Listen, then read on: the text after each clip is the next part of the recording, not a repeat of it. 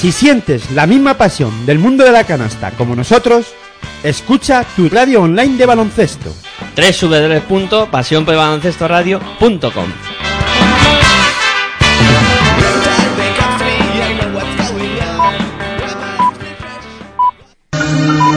No te rindas nunca si tu meta es la victoria. La derrota no es la gloria, lo que digan es historia. Memoria, recuerda lo que quieres y que esperas. Demuéstrales que puedes conseguir lo que tú quieras. No te pierdas nunca en la rutina de Si supieras que has perdido una vida sin tu sueño Siendo dueño de una empresa y ganando miles de euros. No consientas nunca que te digan lo que es bueno Tú lo sabes, está en ti, solo búscalo por dentro Y si amanece y es así, te verás en el espejo Como alguien que logró reconocerse en su reflejo. Euforia, eso es lo que siento cuando canto. Me oculto entre las notas y en silencio me desato. ¿Y qué importa? La vida se nos pasa cada rato. Que nadie nos contenga porque somos demasiados. Si tienes la capacidad de soñar Hola, muy buenas noches, bienvenidos a Pasión en Femenino. Ya sabéis que estáis en la sintonía de Pasión por el Baloncesto Radio y aquí hablamos de baloncesto en femenino. Lo consiga este mundo, solo aquel que lucha lo consigue. Memoria cuando estés olvidando porque luchas, euforia cuando estés sucumbiendo a sus escuchas, talento cuando estés demostrando lo que sientes. Nada más ni nadie te dirá lo que tú vales. Tienes el talento que te nace desde dentro, tú conoces tus facetas y ahora llega tu momento. No te rindas aunque pienses que las cosas no despegan, porque todo siempre pasa cuando menos te lo esperas. Euforia, eso es lo que siento cuando canto. Podéis escucharnos a través de nuestra web en www.pasionporbaloncestoradio.com, también a través de los dispositivos móviles, descargando nuestra aplicación de manera totalmente gratuita o a través de TuneIn Radio.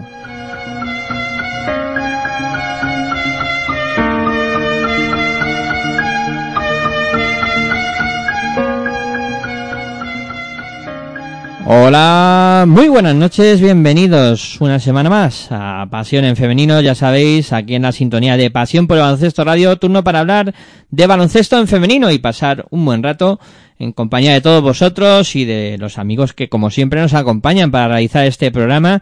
Me presento, soy Miguel Ángel Juárez y como siempre con el apoyo y soporte técnico de Aitor Arroyo comenzamos este programa saludando pues a eso, a los amigos que nos acompañan en el día de hoy para realizar este programa tenemos a Cristina Luz. Muy buenas noches, Cristina. ¿Qué tal? ¿Cómo estás? Hola, muy buenas noches, Miguel Ángel, Aitor, Sergio, audiencia. Bien, con, con ganas de hablar de baloncesto femenino, como siempre. Pues eso está bien. Venir con ganas siempre es lo fundamental. Y con ganas de pasárselo bien y de divertirse sobre todo. Eh, y también tenemos por aquí a Sergio Orozco. Muy buenas noches, Sergio. ¿Qué tal? ¿Cómo estás tú? Muy buenas, eh, audiencia, Miguel Ángel, Aitor, Cristina, pues con ganas, con muchas ganas de hablar de baloncesto femenino y de... Y la verdad que, bueno, eh, Liga Femenina, Liga Femenina 2, eh, Euroligas y cosas varias. O sea, ahí tenemos la agenda cargadita. Sí, sí, como siempre llega el miércoles y tenemos un montón de, de, de contenido y, y muchas cosas que hablar, la verdad, porque van surgiendo noticias y, y por empezar por, por lo positivo, eh, podemos decir que eh, las burbujas de Eurocup y, y de Euroleague Women se van a disputar en territorio español, eh, concretamente en, en Valencia, en esas instalaciones de, la alquería, y, y la de Euroliga, de Euroleague Women, eh, se va a Salamanca, que yo creo que eh, para, para empezar una, una buena noticia es sinónimo de que se están haciendo las cosas bien y de que, bueno, eh, se está trabajando, ¿no? Para que se puedan eh, ver, o sea, para, para que dé los frutos eh, el trabajo y se puedan realizar este tipo de eventos, que no es fácil, ¿eh? Que no es fácil, que hay que controlar mucho el tema del virus, hay que tener instalaciones eh, correctas para poder eh, albergar estos eventos y bueno, eh, significa que se hacen las cosas bien. Eh, tanto en Valencia como en Salamanca. Y mira, encima, eh, si hubiera posibilidad de que la gente pudiera ir a verlo, pues ya sería espectacular. Si no, pues bueno, pues también será un, un evento importante para, para la ciudad. Eh, ¿cómo, ¿Cómo visteis la designación de, de ambas ciudades para, para el tema de las burbujas? Uy. Bueno, yo, eh, como Cristina no, no dice nada, pues empezaré abriendo yo el fuego. Es el eh, para mí es el buen trabajo del señor. En publicidad no se puede pues hacer. Y si no que paguen.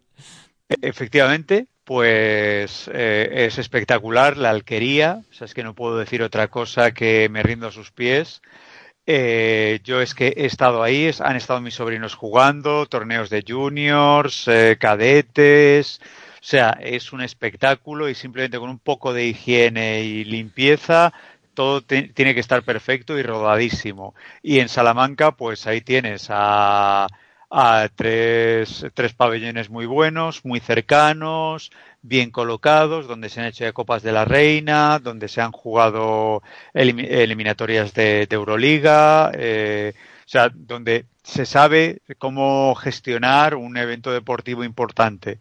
O sea, que me parecen dos elecciones muy, muy buenas.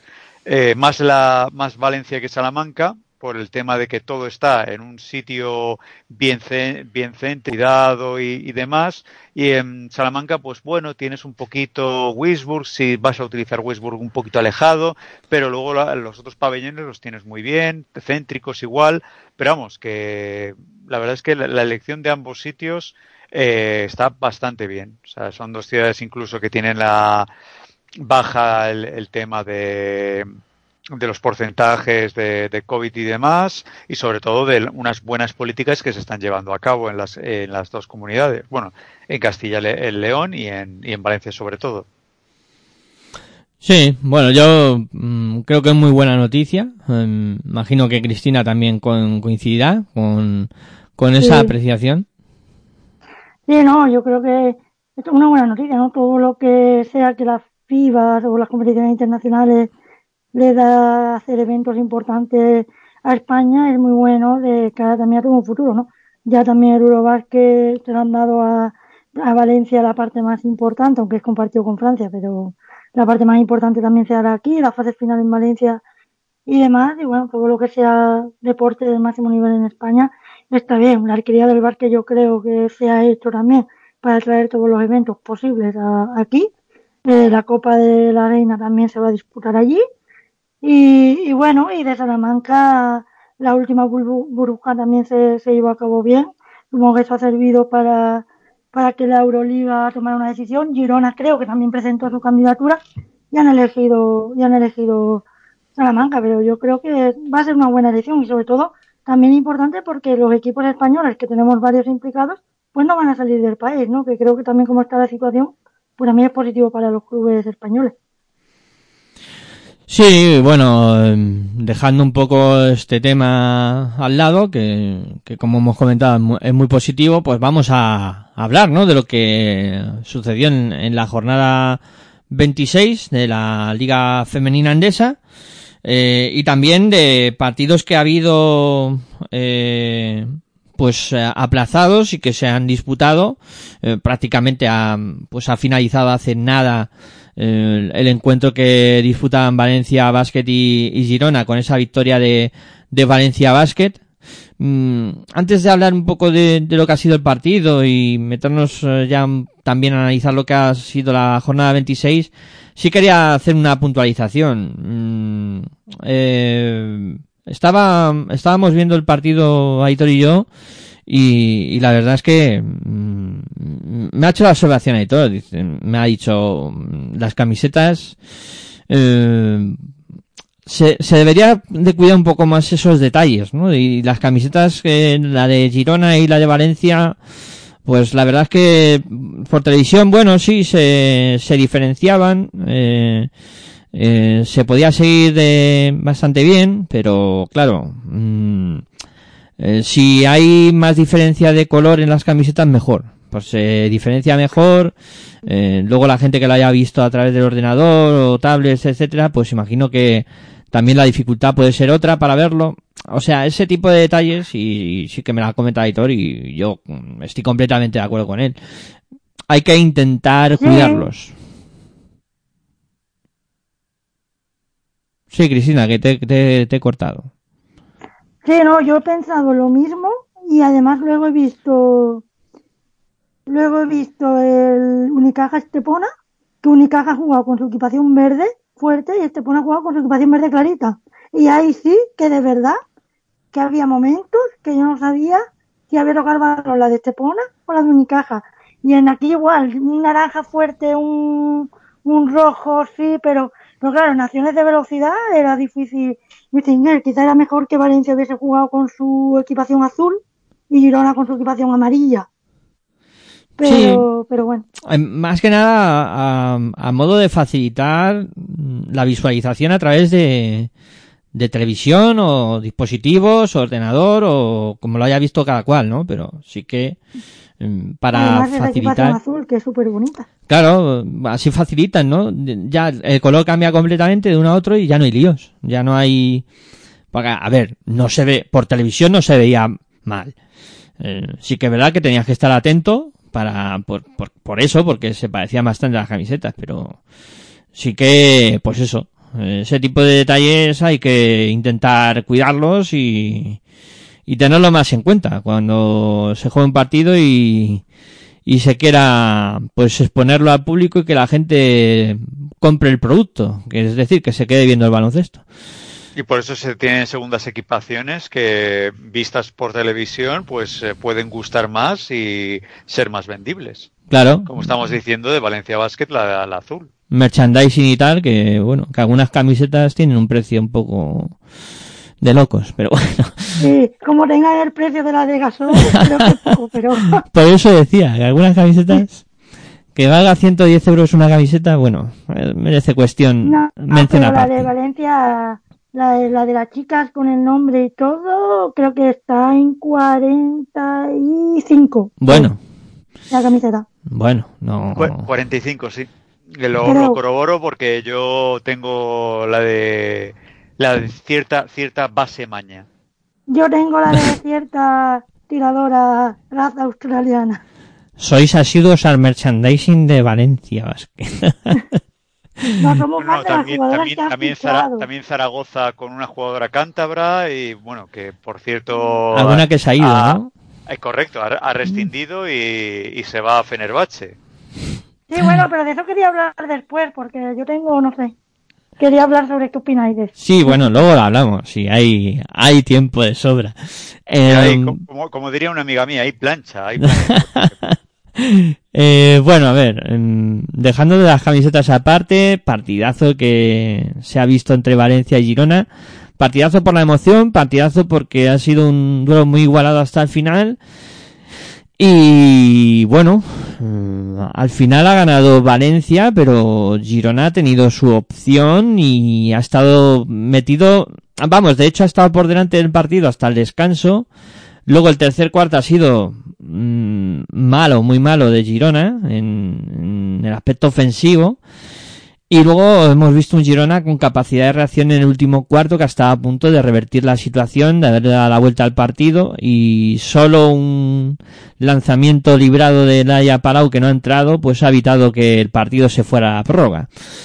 Pero vamos, me ha gustado bastante Girona. mm, en Valencia yo creo que en su papel quería un partido defensivo y que no se escapara mucho. Lo ha tenido controlado un poco dentro de lo que de lo que era el plan de partido y al final se ha llevado la victoria, pero con, con mucho sufrimiento y este Girona, pues bueno, le ha plantado cara y de cara a futuros compromisos veremos, eh, veremos porque se vienen duelos interesantes. Y Bueno, no sé ahora mismo Valencia, es que no sé, me ha, me ha dejado incluso alguna duda, eh, alguna duda. Yo creo que el partido de hoy, eh, bueno, también hay que recordar que Valencia llevaba un cierto tiempo sin competir o con jugadoras, digamos, confinadas. Eso siempre se nota a la vuelta a la competición. Segundo, yo creo que en el próximo compromiso Valencia va a subir un poco más la intensidad desde el minuto uno, porque en el tercer cuarto, cuando Valencia sube la intensidad defensiva, hace un parcial creo que es de 14-6 o una cosa así. Y ahí Girona sufrió muchísimo, porque el tema físico es una plantilla con una cierta edad, con pocas rotaciones, eh, y Renore sobre todo lo nota mucho cuando compite contra equipos que tienen buena dirección de juego. La ya al final, la gente dice, no, es que las la haya tenido una mala gestión de final del partido, no, ya estaba cansada. Bueno, tu físico no es el mismo, tus piernas no dan, tu cabeza pues te cuesta más reaccionar, ¿no? Y por eso falla el tiro que falló. Eh, entonces, bueno, eh, creo que hoy a Valencia se le ha notado eso de que sus jugadoras venían un poco de estar medio confinadas durante un tiempo y en futuros próximos pues hará esa más esa intensidad. En el último cuarto Valencia baja la intensidad y Girona se vuelve a meter en el partido. Pero yo creo que a Valencia le interesaba un partido de ritmo muy alto, muy agresivo y había momentos que el ritmo lo ha llevado más bien Girona. También tiene alguien como Laia Palau, como Sonia Bazzi que sabe hacer eso muy, muy bien, ¿no? Eh, pero cuánto Valencia ha controlado el rebote, ha, ha, corrido en transición o ha corrido en contraataque y ha sido una marcha más en defensa, Girona ha sufrido mucho, muchísimo. Entonces, bueno, Girona, eh, supongo que Valencia va a seguir poniendo a todas las jugadoras que han estado más tiempo confinadas y para llegar a tono pues a la Copa de la Reina, a la Eurocup y demás. Y a Girona yo creo que este equipo necesita un, una base, una base que de minutos de respiro es bueno, o lo que hablamos. Se ha notado mucho la ausencia de Chelsea Gray. Se dijo que las dos semanas que iba a estar fuera Chelsea se iba a notar. Pues hoy se ha notado. Quizás con Chelsea Gray y con un Valencia más mermado físicamente, a lo mejor Girona hoy se hubiese llevado el partido. Pero claro, no tener a tu otra base más anotadora, pues la verdad que se ha notado. Hoy la ya pues ha visto un poco los últimos minutos ya falta de, de fuerza. En mi opinión. No sé tú qué opinas, Sergio. Pues haciendo un paralelismo de, con el baloncesto masculino, eso se está viendo, por ejemplo, en, en los Lakers de LeBron. O sea, eh, estamos viendo a, a, un LeBron James que tiene treinta y tantos añitos y que ya se de, de, no echarse las manos a la cabeza, del sudor, del, del quedarse hay tiempo muerto solicitado por su equipo por el contrario y ves a LeBron ya con las manos eh, en las piernas tratando de recuperar un poquito el aire pues eso es lo que le ha faltado a, a Girona le ha faltado aire. O sea, en cuanto Valencia ha corrido más, tiene más, eh, más fuerza en las piernas y, y, Girona eso le ha dolido, le ha dolido y, y, y, lo que vemos, no hay refresco, no hay claridad de ideas, no hay oxígeno que, que llega a, a, las cabezas y, eso pues eh, merma muchísimo la dirección de juego y merma muchísimo la, las posibilidades de un equipo. Tienes a Sonia Basic, tienes a Frida Eldebrink, que ya pues tienen sus añitos, ya es, es un equipo talludito y entonces pues le cuesta. Cuando el rival te corre, pues eh, le cuesta. Y si el rival te presiona en defensa y te corre en ataque, aún más. Eh, lo que pasa que, que es lo que tú dices también, Cristina. O sea, si eh, Chelsea Gray eh, hubiese estado en el partido, pues otro gallo le hubiese contado porque ahí eh, dejas más descanso a, a, la, a la, Kaiser, a, a, Palau, dejas más descanso a otras, tienes más rotación, puedes jugar con doble base, eh, hay muchas cosas que, hombre, un, grano no mueve montaña, pero, pero ayuda, o sea, y, eso, y eso es lo que le ha faltado al, al equipo catalán. Con Chelsea, no te digo yo victoria, pero sí mm, que le hubiese costado a Valencia conseguir la suya. Sí, ya vamos. Eh, habéis apuntado casi todo lo que había que apuntar de este, de este duelo. Partidos que había también entre semana, de estos que se van recuperando. Eh, tuvimos la victoria de Perfumerías Avenida ante Cadiraseu, eh, que bueno, que esta victoria ha servido para um, batir récords eh, y convertir al, al Perfumerías Avenida en un equipo de leyenda ahora mismo. Un año eh, seguido ganando, 39 victorias consecutivas en, en, todas las competiciones y bueno, yo no sé qué adjetivo ya ponerle a este Perfumerías Avenida que sigue rompiendo récords y, registros.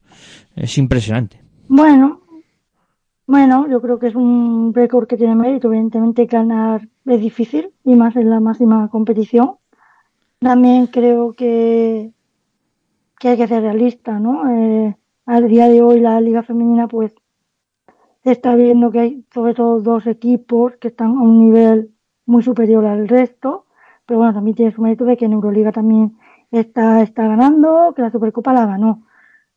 ¿No? Y ahora queda eh, seguir, ¿no? A ver si a la hora de la verdad, pues también ganan la Copa de la Reina, ganan la Liga y sobre todo yo estoy deseando para ponerle el adjetivo a esta avenida, yo me quiero esperar a la, a la Final A contra Girona y si la pasa, sobre todo a la Final Four, ¿no? Lo que puede hacer en esa Final Four va a hablar mucho de este equipo, porque creo que ahí se le va a poner más el techo de la plantilla real que tiene a día de hoy Avenida, ¿no? Porque tanto Avenida como Valencia tienen dos plantillas para igualarlas más con Europa que con el resto de equipos de, la liga, sin desprestigiar a ninguno. Pero creo que se está, que se está demostrando. Es cierto que Giro eh, Avenida esta semana ha tenido dos partidos. Contra Casa de Monzaragoza sufrió, le, le, costó, pero luego ganó y contra Cádiz pues ganó más o menos bien, ¿no?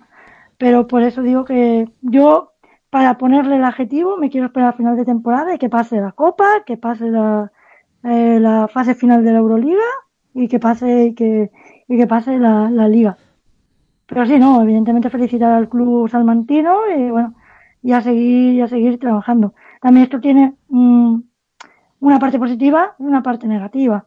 Eh, yo no sé si cuántas jugadoras de la plantilla que hay ahora mismo, sobre todo yo sé de dos, que no sé yo si va a ser fácil mantenerlas en Salamanca un año, un año más. Se apellidan igual, vamos, no hay que ser muy, muy listo. Te iba a decir que si eran hermanas y tal. una de las hermanas, una de las hermanas, si, si Ekaterimburgo saca el tanonario, ha muy buenas. Sí, pero también yo no creo, es decir, yo creo que va a ser importante llevarse el combo, porque Katie Lu, hablando ya de la mayor, viene de una etapa de en Francia no encontrar su hueco, eh, es decir, después de acabar su etapa universitaria ya no encontraba su hueco en Europa ni en la NBA abríamos todo lo que se esperaba en este último año. Llega a Salamanca, se encuentra con su hermana, vuelve a jugar con su hermana, y en la que Tilú, que en un hacía maravillas. No, entonces por eso digo que a veces no es tanto la, lo económico, porque seguramente que tuvo claro, claro, y, ahora, y, y, se traen, y se traen a su otra amiga. De hecho, Roberto Íñiguez ya soltó una rueda de prensa que estaban hablando con ella.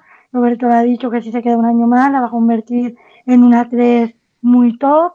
Y, y tal, se ve que están ahí hablando con ella, pero también es cierto que Katie Lu aumenta mucho sus prestaciones cuando la hermana está en la pista con ella.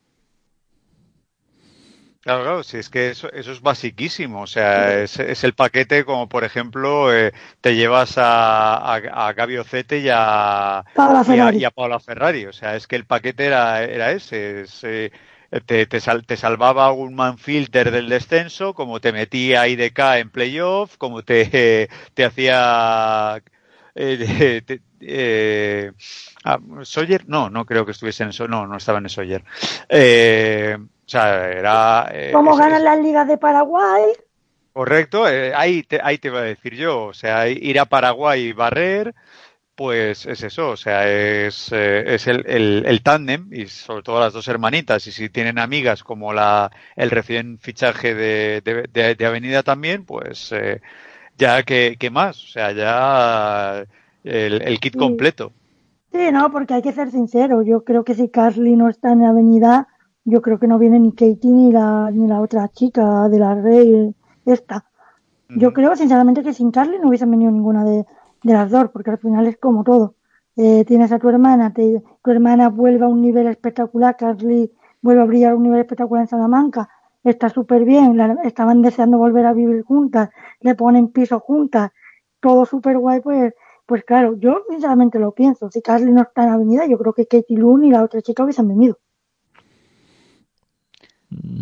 Sí, sí, es posible, es posible que no, no hubieran llegado finalmente. Y... luego, claro, hay que demostrar, porque evidentemente eh, Katie Lu, bueno, eh, contra eh, Cadillac hacen 8 de 16 entre las dos en triples, ¿eh? Y ya no es solo lo que te meten, sino lo que defienden, porque yo, por ejemplo, ahora estoy preparando un scouting de avenida y de las hermanas, y no es solo lo que meten, sino lo que evitan o lo que roban. Y bueno, ya lo pondré por mi, por mis redes sociales pero impresiona, porque son dos jugadoras, en mi opinión, muy, muy completas. Pues atentos a las redes sociales de Cristina, que ahí además eh, podéis aprender muchas cosas, ¿eh? Porque está, pues, eh, pues haciendo clinics y, y mejorando sus conocimientos baloncestísticos por momentos. Em, le hemos hecho una oferta grande para retenerla, pero no sabemos si al final podremos hacerlo. Efectivamente, luego viene Caterimburgo a lo mejor y... Sí. Eh, y bueno, y, también se ha jugado hoy el Extremadura CB eh, Alcáceres contra Movistar Estudiantes con la victoria de, del cuadro colegial 56-59. Eh, pero bueno, de este partido, mm, pues me quiero hacer eco de, de una noticia luctuosa y que, que es una putada. Eh, que, que se muera gente siempre es malo, ¿no? Pero que lo haga una chica joven, pues eh, es peor. Mm, se ha guardado un minuto de silencio al inicio del partido por en memoria de, de Ana Gernaguel, una canterana del, club de, de baloncesto Extremadura. Y desde luego, desde Pasión en Femenino, todos los que hacemos este programa, pues nos sumamos al, dolor de, de su familia, amigos y, el club que, que, bueno, que tienen que estar atravesando un, un momento muy, muy difícil, la verdad. En, en fin, esto te, te demuestra que la vida hay que vivirla al día a día y muchas veces nos, nos empeñamos en, en pensar en, en más allá y a lo mejor pues no hay más allá. En fin, que es una noticia triste y bueno, y la victoria de estudiantes queda pues eso, en un, no en un segundo plano, pero queda pues eso, como un resultado más, un estudiante que ha sufrido para vencer al, al Extremadura en esta, en esta jornada aplazada, que estudiantes la verdad es que tienen mucho eh, trabajo acumulado. Eh, no sé si queréis comentar algo de esto, o si no pasamos ya a, hablar lo que ha sido la jornada de fin de semana, que mm, la verdad es que entra ahí un poco a, a, salto de mata aquí, hablando de los partidos que se han disputado eh, entre ayer y hoy. Y, y, bueno, no sé. Pero son, son dos partidos importantes. O sea, sí, sí, no. Tienes, tienes, el partido, de, de, la SEU, eh, que bueno, eh, Perfumerías Avenida lo hace fácil y sencillo. Eh, pero eh, sobre todo este, este partido es importantísimo para los dos, o sea, Movistar Estudiantes para no perder la, el, ritmo de los cuatro de arriba y competirle esa cuarta posición eh, a, a, Guernica, mientras que eh, Cáceres eh, era básico, o sea, era, era la, semana donde se jugaba todo, donde podía eh, o bien en un Movistar Estudiantes en horas bajas pillarle, juegas en tu casa, y puedes tener una, una, posibilidad de vencer y conseguir una victoria importantísima de cara al enfrentamiento que, te, que has tenido este fin de semana y aún así pues eh, no, no, lo consigues, no consigues esas dos victorias fundamentales y que para mí, como bien decían los dos entrenadores en sendas entrevistas, esto era un match ball y creo que el equipo extremeño eh, ha perdido ya el partido. Eh, a ver, es verdad que Extremadura se jugaba muchísimo, ¿no? Tanto en su partido de fin de semana contra Benvibre, que, que acabó perdiéndolo. Mm, y en este duelo contra Estudiantes, eh, contra Embutido ben, Pajar y Benvibre pierde 68-55, sin muchas opciones. Hoy sí que ha tenido sus opciones. Eh, eh, pero bueno, estudiantes sí que es verdad que, como tú dices, Sergio, parece que está en horas bajas. Perdió contra Spa Gran Canaria el fin de semana también. Mm, equipo que acaba de salir además de, pues eso, de estar mucho tiempo confinado. Eh, el tema físico se les nota y yo creo que el, el partido contra Canarias se le hizo muy largo a estudiantes. Y hoy también, en el último cuarto, lo han pasado a kilo para, para al final conseguir la victoria. Pero sí que es verdad que Estudiantes parece que no va a llegar en las mejores condiciones a la Copa, que, que recordemos que está a la vuelta de la esquina. O sea, es que en, en próximo miércoles, eh, si todo va bien, estaremos hablando de la Copa. Estaremos haciendo previa y, y calentando ya lo que será la Copa. O sea, que queda nada. Correcto, sí, sí. Espero que Chimo Puig eh, abra la veda. Eh, estaré cerrando la maleta y imprimiéndome los billetes, espero. Y bueno. bueno. yo me acuerdo de ti eh, durante el, el, el sorteo, no iba a decir el concurso, el sorteo, porque bueno, Avenida le tocó encima, pero bueno, eh, también pasó lo que lo que yo dije, que Avenida de Valencia nos iban a cruzar hasta el final por el cuadro y además que han sido los mismos cruces que la Copa del año pasado, prácticamente. Mm, sí, ha, ha sido todo muy, muy similar. Ah, Muy raro. Ay, la teoría de la conspiración, cómo nos gusta. Em, bueno, Hombre, es que te digo una cosa, a mí no es que no me guste, no me guste, pero en un sorteo que dos años seguidos te salga prácticamente lo mismo, pues yo qué sé. Coincidencia. Raro sí que es. Casualidad. casualidades. Casualidad. Sí, sí. Eh, bueno, de, también habíamos hablado, por ir cerrando un poco equipos y, y capítulos, de, me parece que lo había dicho tú, Cristina, que el Perfumería Sanidad había conseguido la victoria contra Casa de Monzaragoza sufriendo, 71-77, pero bueno, al final cuenta ganar y, y sacar los partidos a- adelante. Y aquí hay una noticia importante en casa de Monzaragoza, Cristina, que tú querías eh, hablar, ¿no? De la salida de Laura Nichols, o por lo menos preguntarnos. Sí, bueno, a ver, yo la vi, vi ayer el vídeo que hizo, sé que la gente de, de Zaragoza está un poco molesta porque además era la capitana y demás, y la gente dice que abandonó el barco antes de tiempo y demás, pero no me sorprende que se haya ido, ¿no? Al final las jugadoras, pues bueno, los contratos vienen, van, y más cuando ya estás en la parte, en los últimos años de tu carrera, pues siempre intentas buscar el mejor contrato posible. Pero me ha sorprendido sobre todo por la temporada que haya, que haya hecho Laura Nicole, que Fenerbahce, es verdad que, bueno, creo que Víctor tiene mucho que ver, evidentemente Víctor La Peña la haya llamado de cara a una posible Final Four, ¿no? Porque no ha sido la mejor temporada de, de Laura Nicole, para mí ni a nivel de números, que las estadísticas no son todo, pero a nivel de sensaciones, a nivel de, de físico, y yo soy una persona que me gusta mucho cómo juega Laura, ¿no? Pero sí que me ha sorprendido, ¿no? Que Fenerbahce la haya llamado y sobre todo para, para digamos, jugar una Final Four casi sin tiempo de conocer al equipo, con poco tiempo de cara a esa preparación cuando ella fue a Turquía y también salió de allí como muy rápido porque no se terminó de, de adaptar. Por eso me sorprende, por todas la- las piezas. Pero bueno, eh, al final creo que va a ser otra jugadora más en, en Final Four y supongo que Víctor pues le habrá dado un rol muy, muy conciso, muy claro, pero, pero me sorprende.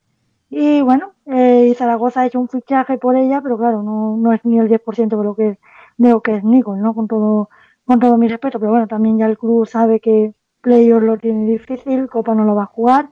Al final, pues bueno, mantenerte en la categoría y ya el año que viene se verá, ¿no? ¿Y la pregunta cuál era? ¿O, o creéis que, Bueno, o querías que diéramos un poco la opinión, ¿no? Claro, ¿qué, qué opináis? Si lo veis como yo o no. o- Le dejo a Sergio primero. Yo personalmente el, el cambio estaba casi cantado que, que algún equipo de, de Europa si la llamaba, eh, Laura se iba. Porque no, no es ni por asomo la Laura Nichols de, de otras temporadas, de en Salamanca, en, Rusia, no, ni, ni por asomo. O sea, no es ni, ni parecida. O sea, no es eh, la una jugadora con la sonrisa puesta en la boca, no es una jugadora que se adornase mucho en el tiro como solía adornarse Laura Nichols, en Rivas, bueno, ya hablo de tiempos de, del abuelo Cascarrabias, Eh, pero bueno, eh, estamos hablando de una jugadora que quiere ser internacional, que muchos, e incluso fans de ella, pues yo soy fan, fan de póster de Laura Nichols, estábamos diciendo, "Mm, Lucas, plantéate la Guardia Pretoriana porque eh, alguna de la Guardia como que no tiene la espada preparada eh, para defender. Eh, y sobre todo una de las mejores defensoras, eh, una de las llamadas mejores defensoras de, la Euroliga, pues eh, tiene que ser pieza fundamental y a lo mejor es una de las cosas que también le faltan al Fenerbahce. O sea, Víctor no da tampoco puntadas sin hilo y una de las puntadas que da es que es un, club, el Fenerbahce, que recibe muchos puntos. Entonces, Laura Nichols sirve para eso, para frenar esa sangría de puntos que pueda tener el equipo turco de cara a enfrentarse, por ejemplo, a ese duelo eh, turco donde va a haber eh, bañeras incluso en el, en el Andy Pecci. Eh, pero bueno, eh, vamos, que fuera bromas, que puede ser algo importante de cara al, playoff que se pueda jugar en Euroliga, porque vas a jugar ante el Galatasaray y después, lo más seguro, casi con los ojos cerrados, vas a jugarte la Final Four contra Ekaterinburgo. A ver, yo está claro que la temporada que estaba haciendo Nichols no estaba no estaba siendo buena Mm, evidentemente, em, Nicole sabe que para estar en las citas del verano hay que mejorar. Y una forma de mejorar es irte a un equipo mejor, como puede ser Fenerbahce, con objetivos más em, elevados que los que pueda tener ahora mismo Casa de Monzaragoza. Y, y, pelear por todo, ¿no? Y, y recuperar esa ilusión o esas ganas de, de querer hacerlo bien, de, estar a gusto y, bueno, entre lo del entrenador, que, que, también es importante, y luego pues estar en un equipo que, que te pueda ofrecer el máximo a nivel competitivo, pues al final tú como jugadora tienes que recuperar un poco otra vez el buen tono, el baloncestístico y, y estar a tope a partir de este momento. Yo creo que es un poco compendio de, de todas las cosas. Y, y, yo creo que vamos a ver a la mejor Laura Nichols de aquí a final de temporada. Veremos a ver, igual me equivoco, pero creo que la vamos a ver. Eh, ya veremos. Hay, hay tiempo para, aunque pueda parecer muy, muy cercano, pero todavía muchos partidos de por medio para llegar a la Final Four y, y a esos eventos importantes. Eh, bueno, eh, repasando el resto de la jornada, eh, pues eh, hubo victorias muy claras. Del Spars Girona ante Campus Promete fue un auténtico baño de, de Girona, 93-57. Y otro resultado también muy abultado fue el de Ciudad Laguna Tenerife contra Quesos el Pastor, 91-60. Mm, este resultado eh, prácticamente ya pues manda a Liga Femenina 2 a, a que eso es el pastor. Ahora mismo con tres victorias únicamente. A cuatro victorias de embutidos Pajar y Benvibre. Con cuatro partidos por jugar y Benvibre con un partido menos. Y creo que con y, queda un duelo directo. Queda eh, que, que esos creo que pase por el Benvibre Arena. con lo pues. cual es blanco y en botella casi. La única opción de, de que eso es el pastor ahora mismo es ganarlo, es ganarlo todo, todo. y que Benvibre y Cáceres pierdan. Recuperar el basqueta verás con Benvibre, que ahora mismo no sé cómo estará la situación, pero esa es otra. Encima tienes que recuperar basqueta verás porque a igualdad de, de victorias eh, te vas al pozo. O sea, la situación para que eso es el pastor bueno. es límite. Bueno, yo creo que es crónica de una muerte, muerte anunciada. Creo que aquí se ha ido hablando mucho de la plantilla, ¿no? Cuando tienes dos o tres jugadoras de Liga Femenina y siete, ocho de, o seis o siete de Liga Femenina 2 o de un nivel que no es Liga Femenina, pues pasa esto. Y más con este año que había plantillas de, de nivel. Eh, puede parecer un poco contradictorio con lo que he dicho de perfumería, de tal del nivel, pero me refiero, con para la media tabla o, media tabla media tabla para abajo había plantillas de nivel. Promete ha subido su nivel, eh, Casa de Montaragoza que llega con un club de, de ACB potente, de AC. Entonces, claro, se han montado muchas cosas que ya con una plantilla con dos o tres jugadores de liga femenina y seis o siete de un nivel no te de esta temporada no te vale. Y se ha, y se ha demostrado, porque han venido otros clubes que antes estaban más luchando por ahí debajo y que este año pues han dado un paso por lo que sea, porque el ACB ha venido con un sponsor o porque Pero bueno, creo que era crónica de una muerte anunciada. Sí, porque aparte tienen Valencia, Girona y Benvibre. O sea, es que es prácticamente, o sea, si ya Ciudad de, eh, si ya Ciudad de los Adelantados te gana de 30, ¿qué te harán Girona? ¿Qué te hará Valencia? Y Benvibre, que les ganó ya en Zamora, en el Ángel Nieto, les ganó de 10, pues ya es que es, es eh, no ya no ya te digo la eh, hacer eh, un milagro. Ya es que vamos beatas las haría todas si consiguen ganar esos partidos que les quedan. Es que es prácticamente imposible.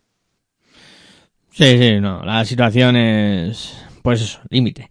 Eh, y siguiendo con el repaso de la jornada, que está siendo un, un atropellado, yo creo, eh, Durán Máquina de Sino le, le consiguió vencer a Cadilaseu por 76-73. Y, y Valencia también consiguió vencer a Cuchabana 69-58. Mm, os dejo vía libre para hablar del partido que queráis. Eh, o para apuntar algo si hemos dejado algo en el tintero que sea importante. La, victoria de, de Benvibre ante, ante Cáceres, o sea, yo creo que es, es básico, es, eh, bueno, pero ya, ya lo comenté, el match ball, pero la manera en la que vence Embutidos eh, Pajariel. Primer cuarto, Cáceres, mm, tremendo, brutal, eh, prácticamente ya parece que sentencia el partido, pero segundo cuarto, mm, remonta Embutidos, hace, bueno, eh, lo que yo digo, o sea, que eh, la venezolana y la rusa, la rusa y la venezolana, la madre que las parió, qué poquitos quedan Benvibre a las dos. Y, y Higgs ya ni te cuento, o sea, le queda ya esta temporada y dio muy buenas. La rusa y la venezolana, como se quede una temporada más, yo es que mm, viva la madre que les parió a los de Benvibre, como lo consigan. Pero bueno, es dificilísimo. La venezolana cogiendo rebotes, dando asistencia, robando balones, eh, la rusa, como siempre, anotando. Eh, es un, escándalo de, equipo. Eso sí, pierden muchos balones. Para mi gusto, entre la rusa y la venezolana, eh, pierden muchísima bola, pero la verdad es que siendo las, para mi gusto, las dos mejores jugadoras del equipo, pues es normal que luego ya Cáceres fue, fuese a por ellas a lo largo del partido y, las bloquease, sobre todo del carácter anotador de, de Roselis, pero vamos, que la rusa está imparable, eh, se nota muchísimo que en Guipúzcoa no la daban cariño, aquí en Benvibre mm, la da, la da cariño hasta el jefe de prensa y, bueno, eh, ¿qué, más puedo decir que, que por una parte me da pena la gente del Juan Serrano Macayo, pero por otra, ya lo sabe la audiencia, que tengo cierta predilección por el HASP eh, Benvibre. No, bueno, y para mí otra jugadora que fue clave en este partido, que tú has mencionado, fue Laura, Laura Méndez. Eh, base joven, una base de, pues, del futuro para la selección española y, está, ha, crecido por días, ha dado un paso adelante espectacular y en este partido acaba con mente de valoración y apareciendo en momentos importantes para, para su equipo. Sí, yo, a ver, está claro que poco a poco no van, van surgiendo nuevos, nuevos valores en, en el fútbol, en el baloncesto nacional. Y, bueno, yo creo que es, es importante, ¿no? Es importante que vayan poco a poco saliendo jugadoras eh, de calidad y que vayan aumentando, pues, dónde elegir al final eh, una u otra. No sé si queda algún partido mm, que queréis comentar algo o nos vamos a buscar la votación. Pues no, no, de, esta, de esta jornada no. Y ya la, votación yo la tengo más que preparada, lista y dispuesta. Ya tienes preparada. Pues venga, hoy te dejo a ti primero, así mientras Cristina em, pues se lo va pensando. Eh, dispara, Sergio. Pues para mí en la victoria, aunque me cuesta decirlo de ante Cádiz Laseu de Durán Maquinaria Ensino, le voy a dar mis cinco puntos a Vega Jimeno, que hace prácticamente todo. No es la jugadora más importante, porque ahí están las extranjeras, ahí está Gempe y, White, pero Vega Jimeno eh, vuelve por sus fueros, 15 puntitos, dos rebotes, dos asistencias, repartiendo todo, con lo cual para mí, para mi gusto, los cinco puntos es para Vega Jimeno. Luego, en la victoria de Embutidos Pajariel Benvibre ante Alcáceres, es un partido esencial, fundamental para mí, Julia Gladkova, tres puntitos para la rusa.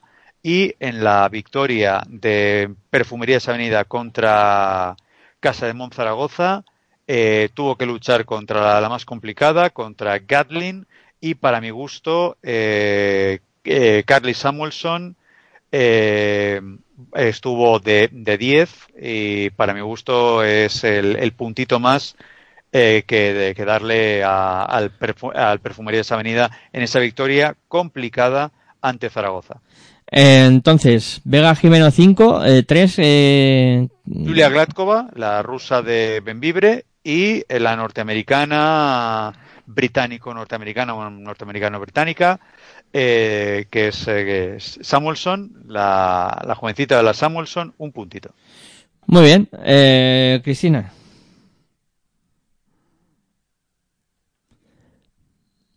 Cristina, no sé si ahora. Ya estaba silenciado, perdón. Yo le doy cinco puntos a Laura Méndez, le doy tres puntos a Sika Coné y le doy un punto a, a Carly Samuelson. Eh, Katy o Carly. Eh, Carly, la mayor. Eh, tú, Sergio, has dicho Katy, ¿no? Sí, sí, yo he dicho a la Peque. Yo, la, la Peque a mí me, gustó más que, que, la mayor. O sea, en cuanto a calidad, puntos, minutos, eh, yo voto por la Peque. A ver, a mí me encantan las dos, pero claro, yo es que me fijo en unos intangibles que quizás es más difícil. Yo como entrenador, a ver, que... Claro, tú es que haces, siempre, tú haces pero... clinic para aburrir. Yo es que lo miro desde el punto de vista periodístico, eh, estadística en mano, tal, como mucho. O sea, yo, tú, claro, tú sacas la aplicación y dices, a ver, ¿cómo que? No sé, por tantos segundos, no sé, no sé cuántos veces, la otra. Pero ah. que no las dos, que yo quisiera las dos en todos mis equipos, ¿eh? Eh, a ella y a Silvia, que Silvia no hemos dicho, pero Silvia hace un partidazo. Yo, fíjate que le iba a dar un puntito a Silvia Domínguez, por lo menos para remarcar eso, el partidazo de celebración de los 500 en el Perfumerías Avenida, que me parece una cifra también espectacular para, para ella. Eh, los tres puntos, pues se los voy a dar a, a Sika Cone, y los cinco, pues, a Vega Jimeno. Eh, por lo tanto, eh, estarán para ser elegidas en esta jornada Vega Jimeno, Laura Méndez y Sica Cone. Esas serán las tres opciones que tendrán nuestros oyentes y seguidores para votar por la mejor jugadora para Pasión en Femenino de esta temporada 2020-2021. Eh, la, la pasada mm, semana eh, fue Laura Peña la más votada por, por todos nuestros seguidores con un 56%. Eh, Aisha Hicks eh, tuvo un 28% y Yuria Gladkova se quedó con un 17% de los votos. Eh, la semana que viene actualizaremos cómo está la clasificación y quién es de momento mm, la jugadora que va ostentando ese galardón de, de mejor jugadora para pasión en femenino. Eh, vamos a hacer una pausa, que ya vamos tarde, porque hemos quedado para hablar ahora con Raúl López, entrenador del Extremadura Valle de Plasencia, para, bueno, comentar un poco cómo está siendo esta Liga Femenina 2 y el equipo, digamos, revelación de la, de la temporada. Venga, pausita. Y, dices bien, y dices bien, el equipo revelación de la temporada. pues hacemos una pausita y a la vuelta estará con nosotros eh, Raúl López para, para hablar un ratito de, de baloncesto.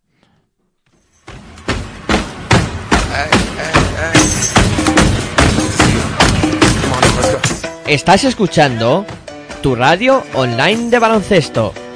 Pasión por el baloncesto radio.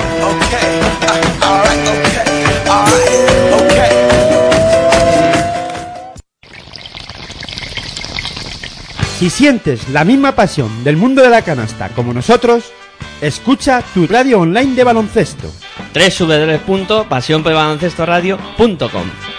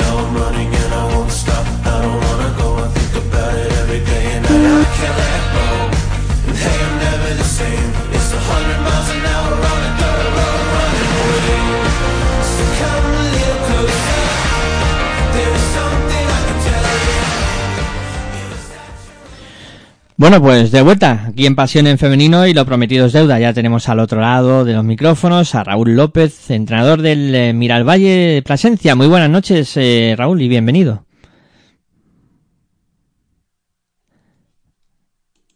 Eh, buenas noches, Raúl, ¿me, me escuchas? Sí, sí, te escucho, te escucho. Buenas noches. Vale, que no te escuchaba era yo, entonces. eh, que eso, que muchas gracias por, por atendernos y, y bienvenido a, a este programa, donde, bueno, vamos a hablar un poquito de, baloncesto, de lo que está siendo vuestra temporada espectacular en Liga Femenina 2, equipo revelación. Sí, bueno, mucha gente nos, nos está denominando con ese nombre. La verdad que, bueno, no pensábamos en ningún momento estar a estas alturas así, con la temporada hecha y mirando cotas importantes como el ascenso o incluso llegar a una fase de ascenso. Y la verdad que nosotros estamos súper contentos y, bueno, estamos viviendo un sueño y esperamos seguir viviéndolo por lo menos las jornadas que nos quedan. Sí, porque hay que decir que mira, el Valle la temporada pasada consigue el ascenso a esta Liga Femenina 2. eh, se produce el, sorteo. eh, acabáis encuadrados en, un grupo duro. Y de momento el equipo se está defendiendo de lo lindo. O sea, llevamos comentándolo durante toda la temporada que era un auténtico espectáculo ver eh, la progresión de, este equipo. Incluso Sergio en algún momento decía, si tengo al entrenador me gustaría preguntarle, pues hoy es el día, es el día para hacer ese tipo de preguntas, pero excelente el trabajo que, que estáis realizando. Y bueno, ¿cómo estás viendo esta Liga Femenina 2? Y sobre todo vuestro grupo, no sé si te habrás echado también un vistazo al resto. Sí, bueno, al final tienes que estar un poco enterado de todo porque nunca se sabe con quién vas a tener que jugar o también por porque me gusta y al final sigo toda la liga y la verdad que sí, nuestro grupo es un grupo fuerte, creo que hay un, bueno, los equipos que están peleando con nosotros, que por eso nos hemos sorprendido tanto, porque bueno, hay, hay plantillas tremendas con, con un presupuesto muy alto y que estamos codeándonos con ellas durante toda la temporada, incluso algún equipo de arriba ganando o estando a punto de ganar. Y bueno, luego creo que lo que es la pelea por abajo también está muy interesante, porque creo que hay muchos equipos que están ahí.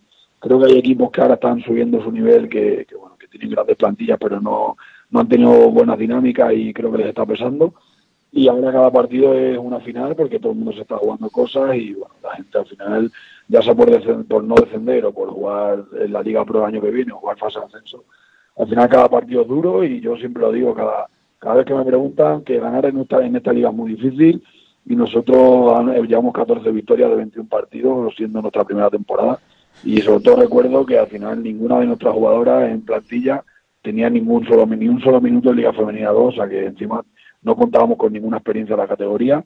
con lo cual la verdad que estamos contentísimos y, la verdad que es un sueño poder estar en esta liga con, tan, con tanto nivel y estar compitiendo cada día al máximo. Eh, bueno, eh, se encuentran realizando el programa junto a mí eh, Sergio Orozco y Cristina Luz. Les voy a ir cediendo el testigo para que te vayan preguntando también. Luego te haré yo alguna otra, pero de momento les cedo el testigo a ellos para que también charlen contigo. Vale, perfecto.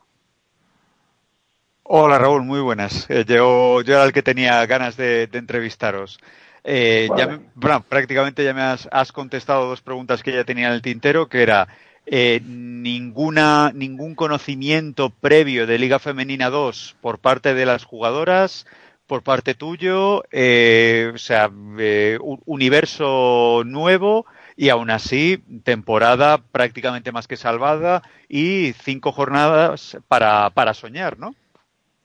Sí, eso, al final nosotros, bueno, al, tener un presupuesto bajo, eh, tuvimos que arriesgarnos en los fichajes, eh, bueno, aparte de las jugadoras de casa, que, que nosotros teníamos claro que teníamos que seguir apostando por ello, pues todas las jugadoras extranjeras que vinieron no habían tenido ningún minuto y las jugadoras nacionales eh, igual, además gente, un equipo muy joven, quitando una jugadora que, que tiene 28 años, el resto tiene menos de 24, con lo cual aparte de ser un equipo sin experiencia, pues éramos un equipo muy joven.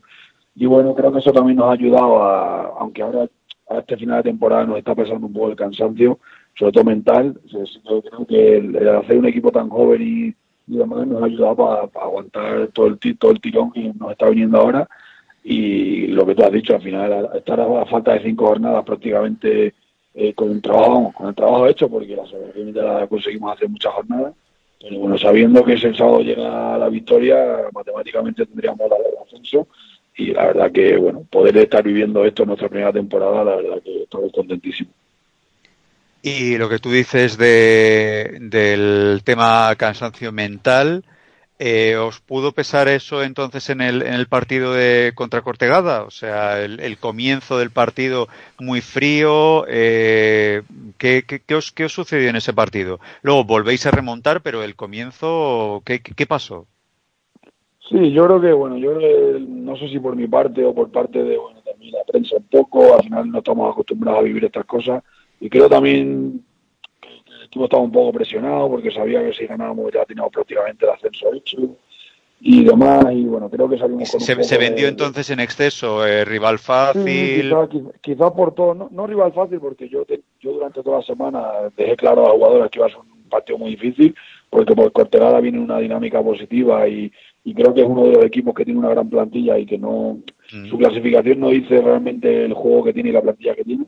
Y no, no tanto por, por, por pensar que iba a ser fácil, sino todo lo contrario, por la presión a lo mejor de, de decir que si ganamos, pues tenemos ya prácticamente la temporada ya hecha con el ascenso y bueno, eso sumado a que bueno ya empezaron con un 4 de 4 en triple y nosotros en total hicimos 1-16 y fallamos cosas, bueno, estas tres jugadoras más importantes fallaron muchísimas cosas muy fáciles y está, y creo que eso nos lastró. Al final, eh, partidos como estos durante la temporada siempre suele haber uno o dos. En un equipo como nosotros es raro que, que no se han dado estos partidos, solo se han dado dos, el de Coruña y este, que no, que no, que nos hayamos salido mucho del partido la primera parte y eso nos haya costado, pero bueno, lo positivo del equipo es que pese a tener un mal día, pese a, empezar muy mal, pese a ir dos veces perdiendo 17 puntos, el equipo al final logró ponerse incluso por arriba y bueno, al final se decidió por pequeños detalles y la verdad que, que por lo menos la lucha y la entrega que, que tuvieron las jugadoras es lo que me llevé yo de positivo del partido, porque bueno, al final es normal que tengas tem- partidos malos durante la temporada, pero quedarnos con lo positivo de que el equipo, pese todo, compitió y estuvo hasta el final para ganar el partido. Bueno, y el siguiente partido, Ibaizábal, eh, vamos, un clásico, clásico, clásico de Liga Femenina 2. ¿Cómo, ¿Cómo se prepara ese partido después de este pequeño bachecito que hayáis tenido con, con el equipo gallego? Bueno, pues como te he dicho, intentar quitarle presión a la jugadora, porque al final, bueno, sí que tenemos claro y al final sale todos los días en prensa y demás, que si ganamos estamos ascendidos, entonces, bueno, pues eso sí que lo tienes en la cabeza.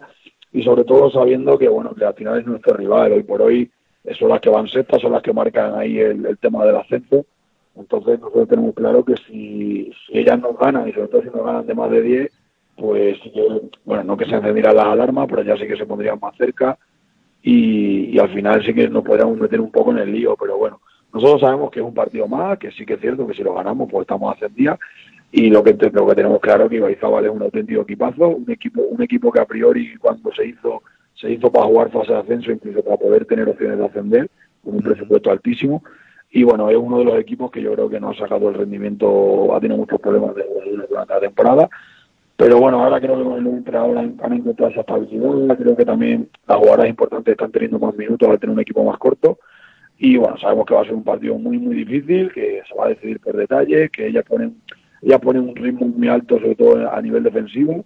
Todos sus partidos se mueven 50, 60 puntos, entonces pensamos que nosotros tenemos que estar a ese nivel físico y sobre todo creo que los pequeños detalles y el acierto pueden marcar un poco el devenir del partido.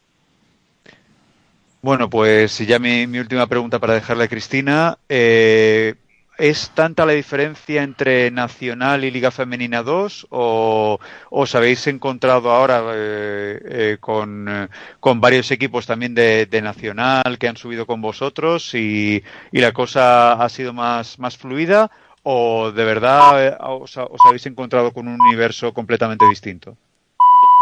A ver, nosotros sí que, bueno, el nivel de la liga lógicamente es mucho más alto, ya en todos los equipos tienen jugadoras extranjeras, hay muchos equipos que ya tienen una mentalidad profesional. Nosotros, por ejemplo, sí que entrenamos bastante más, pero bueno, nuestra mentalidad es muy parecida, el profesionalismo que le damos nosotros. Creo que esa es una de las claves de, de que nosotros estemos donde estamos, el, el, nivel de entrenamiento que tenemos y sobre todo el volumen de entrenamiento. Y creo que, hombre, que hay bastante diferencia. Nosotros veníamos de jugar cuatro años en primera y sí que es cierto que, que el nivel pues se nota mucho, sobre todo el nivel físico el nivel físico, sobre todo de las jugadoras grandes, se nota y el, ritmo de juego. Pero bueno, creo que nos hemos adaptado bien, que jugadoras que el año pasado dominaban primera, como Estacia, que bueno, la americana que teníamos el año pasado, y como Alicia, creo que en, Liga 2 también lo están demostrando, que tenían mucho nivel. Y nada, yo creo que al final es adaptarse. Yo pensaba que nos iba a costar mucho más la adaptación y que, y que íbamos a tener más problemas, pero la verdad es que el equipo ha, lo ha sabido llevar bien y creo que hemos cogido mucha, mucha experiencia muy pronto y eso nos ha ayudado a sobre todo saber jugar los finales de partido y a, a saber levantar situaciones difíciles y hasta que nos encontramos ahora mismo a, a una victoria de poder llegar a ese objetivo del ascenso. Eh, Cristina, creo que te ha dejado el testigo ya Sergio. Hola, buenas, un placer hablar contigo. Eh, yo te voy a hacer preguntas un poco más generales porque bueno, yo soy, soy entrenadora y me gustaría preguntarte cómo se gestiona eh, como primer entrenador de un equipo profesional eh, esta temporada de tanta incertidumbre, de que estés una semana, un día sí, este fin de semana juego, que no juego. ¿Cómo se gestiona eso en, la, en las jugadoras? La, bueno, esta es la primera pregunta, para no liarte. Vale, pues a ver, eh, nosotros la verdad que no hemos tenido muchos problemas con esto porque, bueno, quitando la primera, antes la semana, dos o tres semanas previas al, al comienzo de la liga que tuvimos un positivo y tuvimos que parar, y luego quitando hace dos semanas que hubo un positivo de Celta, que en ese partido no lo tuvimos que cambiar. En el resto, la verdad que, bueno, nos ha respetado la pandemia y no la hemos sufrido ni nosotros ni los equipos con los que jugábamos con lo cual no nos ha cortado mucho la dinámica que teníamos, que la verdad que también ha sido importante porque si tienes dinámicas positivas y tienes que estar parado dos semanas y demás, se nota. Entonces la verdad que bueno, nosotros no lo hemos sufrido mucho, pero sí que es una, es una situación difícil porque planteas una semana pensando que vas a jugar y llega el juego el viernes y, te dicen que no y tienes que cambiar un, un, plan de viaje que tienes y por ejemplo nosotros la semana pasada tuvimos que jugar dos partidos el, el, en dos días para poder cuadrar sobre todo también tema de gastos y demás entonces, bueno, al final los equipos que lo están sufriendo mucho, la verdad que es una situación difícil y sobre todo eso, equipos que, que tienen problemas deportivos, que tienen problemas tal, pues al final, si encima no eres capaz de entrar en esa dinámica de continuidad, pues la verdad que esto hace difícil. Pero bueno, yo la verdad que soy bastante positivo en este tema, porque me parece que con la situación que hay ahora mismo en España, que, que podamos estar haciendo el deporte y, y jugando, la verdad que ya es un paso y nada, esperemos que esto siga siga minando un poco lo que es la pandemia y, y, podamos terminar la temporada bien y podamos empezar el año que viene con, con mejor pie y sin tantos problemas. Vale. La siguiente pregunta sería si qué te parece el uso de la estadística avanzada y si en vuestro equipo, bueno, en vuestro cuerpo técnico la aplicáis. Sí, a ver, nosotros eh, sí que es cierto que a estos niveles, bueno, no, no llega tanto al, eh, sí que se mueve más en un ámbito más profesional, pero sí que es cierto que, bueno, he hecho un par de cursos de ellos y la verdad que a mí me gusta mucho porque, bueno, eh, creo que el scouting y la estadística avanzada son muy importantes.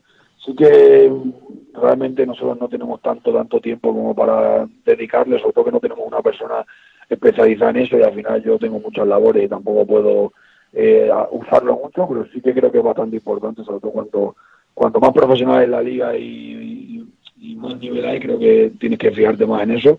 Sí que nosotros miramos un poco estadísticas y demás para el tema del scouting, pero, pero no, no le damos mucho uso a la estadística avanzada, aunque creo mucho en ella y, y la verdad que sería también un paso para, para el año que viene, un paso para seguir creciendo y, y creo que es importante para los equipos que lo tengan porque te, te hace conocer más al rival, te hace más conocerte a ti mismo y creo que es una, es una de las facetas en el baloncesto que cada vez está más de moda y que creo que, que los próximos años puede dar mucho al, al baloncesto. Y para terminar, en este, en este año de tal de confinamiento, que las jugadoras también venían de un medio año de, de confinamiento, ¿qué importancia tiene, ha tenido la preparación física, eh, la nutrición y bueno, todo lo que se llama el baloncesto invencible en tu equipo para que estéis, bueno, para que seáis el equipo de duración de, de la temporada? Pues la verdad que es muy importante. Nosotros, bueno, hicimos un buen trabajo de preparación, sabiendo que la temporada iba a ser muy larga, que nosotros, por tema de presupuesto, tenemos un equipo muy corto y, bueno, hemos intentado eh, llegar a momentos de la temporada que nos interesaba en, en el pico de forma. Sí que ahora eh, nos está pesando un poco eso, el que al final tenemos poca rotación y, y al final las jugadoras importantes tienen muchos minutos. Y bueno, creo que sobre todo el cansancio mental está haciendo mella de, después de tantos entrenamientos, tantos viajes, tantas emociones. Pero bueno, al final creo que el equipo ha estado bien trabajado físicamente y también hemos tenido muy pocas lesiones, que también eso ha sido muy importante durante esta temporada. Y nada, eh, esperamos que, físicamente aguantemos lo que nos queda, que ya nos queda un mes. Y la verdad que el trabajo que ha hecho el preparador físico ha sido muy bueno y, creo que ha sido parte importante de, del resultado y sobre todo de donde estamos ahora mismo. Eh, imagino que ya habréis, ya habéis acabado. Eh, sí que quería mm, comentarte, ¿no? Porque ha sido tema de actualidad. mm, esa, llamamos alineación indebida eh, con cuatro jugadoras eh, no de formación en, en la pista durante 36 segundos. Yo muchas veces, o sea, yo entiendo que el reglamento está para, para cumplirlo, pero a veces por este tipo de cosas y eh, tratándose de un hecho puntual que, que no hay eh, mala intención y que se produce pues en el en el desarrollo de un partido que estás a muchas cosas es que claro te oigo hablar y digo pues claro le pregunta a Cristina por, por estadística avanzada. Si si igual tienen que estar eh, pues eh, haciendo alguna labor que incluso no les corresponden y si tú miras encima la, la carta de presentación en Twitter de, de Raúl, es entrenador de Liga Femenina 2, de, de Plata, de la selección Extremadura, mm, no sé, al final son tantas cosas, ¿no? Que algo se puede escapar, ¿no? Pero esos 36 segundos, ya lo que hubiera sido ya muy fuerte es que os hubieran quitado la victoria. Sí, al final yo, yo lo he repetido mucho, que al final creo que esto es deporte y que bueno, que está claro que las reglas hay que cumplirlas, pero como tú has dicho, creo que bueno, hay, hay normas y normas y, y al final está claro que no fue de mala fe porque nosotros sacamos a la jugadora y nos dimos cuenta, nos dimos cuenta inmediatamente y bueno, la quisimos cambiar rápido. Lo que pasa es que la jugada duró 36 segundos porque no hubo canasta, ni hubo falta, ni hubo ninguna parada de reloj ni nada. Entonces, bueno, nosotros respetamos que, Rosalía haya, querido sacar el partido, pero bueno, también entendemos que esto es deporte y que el partido le ganamos nosotros de 20 puntos y además el, que el que la jugadora sabía esos segundos no, no, inter- no interfirió para nada en el juego porque no hubo ninguna canasta ni hubo nada. Entonces entendemos que es un error humano y que no se puede condenar a un equipo a perder un partido que ganó de 20 por, por esto. Además, bueno, creo que la federación misma ha, dado, eh, ha, tomado parte por, nosotros porque no se considera una alineación indebida. O sea, la palabra realmente no es alineación indebida, sino bueno, una falta leve de reglamento. Porque si fuera alineación indebida sí que no hubieran sancionado la pérdida del partido. Pero al final no se considera porque la alineación indebida se considera equipos que, juegan con alguna jugadora que no tiene licencia o que no está apta para jugar porque está dada de baja o lo que sea, como pasó con el tema del Juventud. que por eso a Juventud sí que le quitaron el partido al final, porque porque ellas sí que alinearon a una jugadora que no tiene ficha en esos momentos, con lo cual eso sí que es alineación indebida. Pero bueno, hoy mismo ha salido un reportaje de una, de una abogada deportiva hablando mucho sobre este tema y diciendo que al final la federación ha optado por la mejor opción, que bueno, al final era una sanción leve, que era el- económica y lo menos posible. Suponemos que Rosalía va a seguir intentando llevarse el partido, pero entendemos que la decisión es firme por la federación porque no entra como alineación indebida y la verdad que sería una pena que nos quitaran un partido que por un fallo humano y, y sin mala fe y durante 26 segundos, la verdad que no, no nos mereceríamos eso. Bueno, Raúl, eh, quiero agradecerte que te hayas pasado por, por los micrófonos de Pasión por Baloncesto Radio y desearte suerte para, para el futuro y a ver qué os depara este final de, de liga. Nada, muchas gracias a vosotros, un placer. Bueno, pues así despedimos a, a Raúl, el entrenador de, del Miralvalle Extremadura, de Plasencia. Eh, y bueno, eh, ha sido una charla bastante, bastante productiva, ¿no? Hemos hablado de muchas cosas. Y bueno, hay que hablar de Liga Femenina 2, también de lo que ha ocurrido en esta jornada. Eh, que bueno, eh, que está muy interesante. Pero antes hacemos una pausa, cambiamos el tercio un poco y ya nos metemos a hablar de, de lo que ha sido esta jornada en Liga Femenina 2.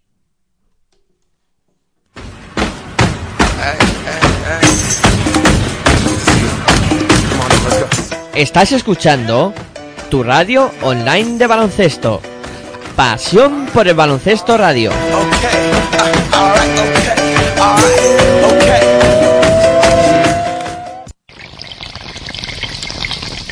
Si sientes la misma pasión del mundo de la canasta como nosotros, escucha tu radio online de baloncesto. www.pasionporbaloncestoradio.com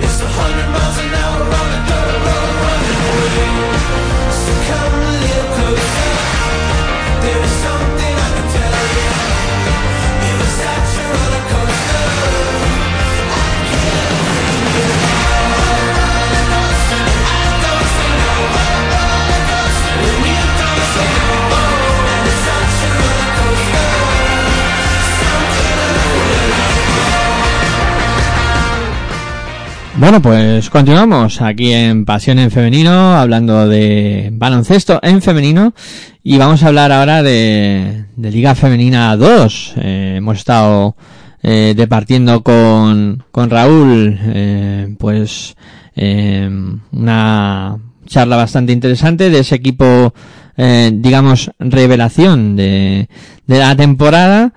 Y, y bueno, vamos a hablar de lo que ha sucedido en esta jornada, que también hay mucho, mucho de lo que comentar. Eh, bueno, comenzamos como siempre por por, el grupo A, por seguir el mismo orden que, que tenemos establecido. Y bueno, jornada en la que repasando los, los resultados, eh, pues hay que comentar eh, la victoria de Ardoy ante Ibaizábal por 48-54. Eh, luego la victoria de Basi Ferrol ante la agrupación deportiva baloncesto. Eso, Alba. eso ya no se comenta. Eso es como todas las semanas. Eh, la victoria de Magetias contra la violencia de género con- contra Maristas. Eso sí se comenta. Cuidado con Eso este resultado. La victoria de Celta arrasando a Baracaldos, 46-76. Azcoitia Azpeitia que vencía 80-57 a Ulloa Oil eh, Rosalía. Eh, Vega Lagunera de Eva mm, perdía contra Sil 68-70 y Extremadura mira al Valle Plasencia A de Cortegada 50-54 como comentábamos con esa mala salida del conjunto de, Plasencia y, y luego pues yendo a remolque todo, todo el partido. Sergio, interesante cómo se está poniendo este grupo A, sobre todo por esa zona de abajo que em- empiezan a, a saltar chispas. Sí, sí, o sea que ya eh, Mayectias eh, le, haya, le ha encontrado el chiste a Buenas Horas Mangas Verdes, a Liga Femenina y sobre todo rival directo que es eh, Maristas Coruña le pegue, le pegue hasta en el carné porque vaya tercer cuarto maravilloso de las de tías. Eh, la verdad que sorprende muchísimo ese resultado, eh, sobre todo con Maristas Coruña que lo estaba haciendo bastante bien esta segunda vuelta, este final casi de la segunda vuelta pero eh, sorpresivamente el, conjunto de Las Palmas llevándose una victoria, eh, yo diría quizá tarde, pero que, hombre, que le deja en una posición donde Adba, eh, Rosalía, quizá ahora eh, Coruña, yo creo que se va a salvar, pero bueno, eh, Cortegada con esas tres victorias consecutivas y ganándole al, a Extremadura, en un, eh, como habríamos hablado con Raúl, en un partido muy extraño por parte de las, de las extremeñas. La verdad que, ojito, cómo se está, como tú bien dices, Miguel Ángel, cómo se está poniendo eh, la parte eh, de abajo de, de Liga Femenina en este grupo A, porque prácticamente la parte de arriba, bien lo ha dicho también eh, Raúl, el entrenador de, de Miralvalle Plasencia, que ahí está el corte en Ibaizábal, porque eh, tanto Celta como Azpeitia, Azcoitia Azpeitia, Oses Construcción Ardoy, que otra vez hay que quitarse el sombrero con las navarras, y Baxi Ferrol, que bueno, Baxi Ferrol es, eh, es otra galaxia, es un equipo que no debería haber, para a mi juicio, para mi gusto, no debería haber bajado a la Liga Femenina 2. Eh, bueno, mm, no sé si Cristina querrá comentar alguna cosa de, de este grupo.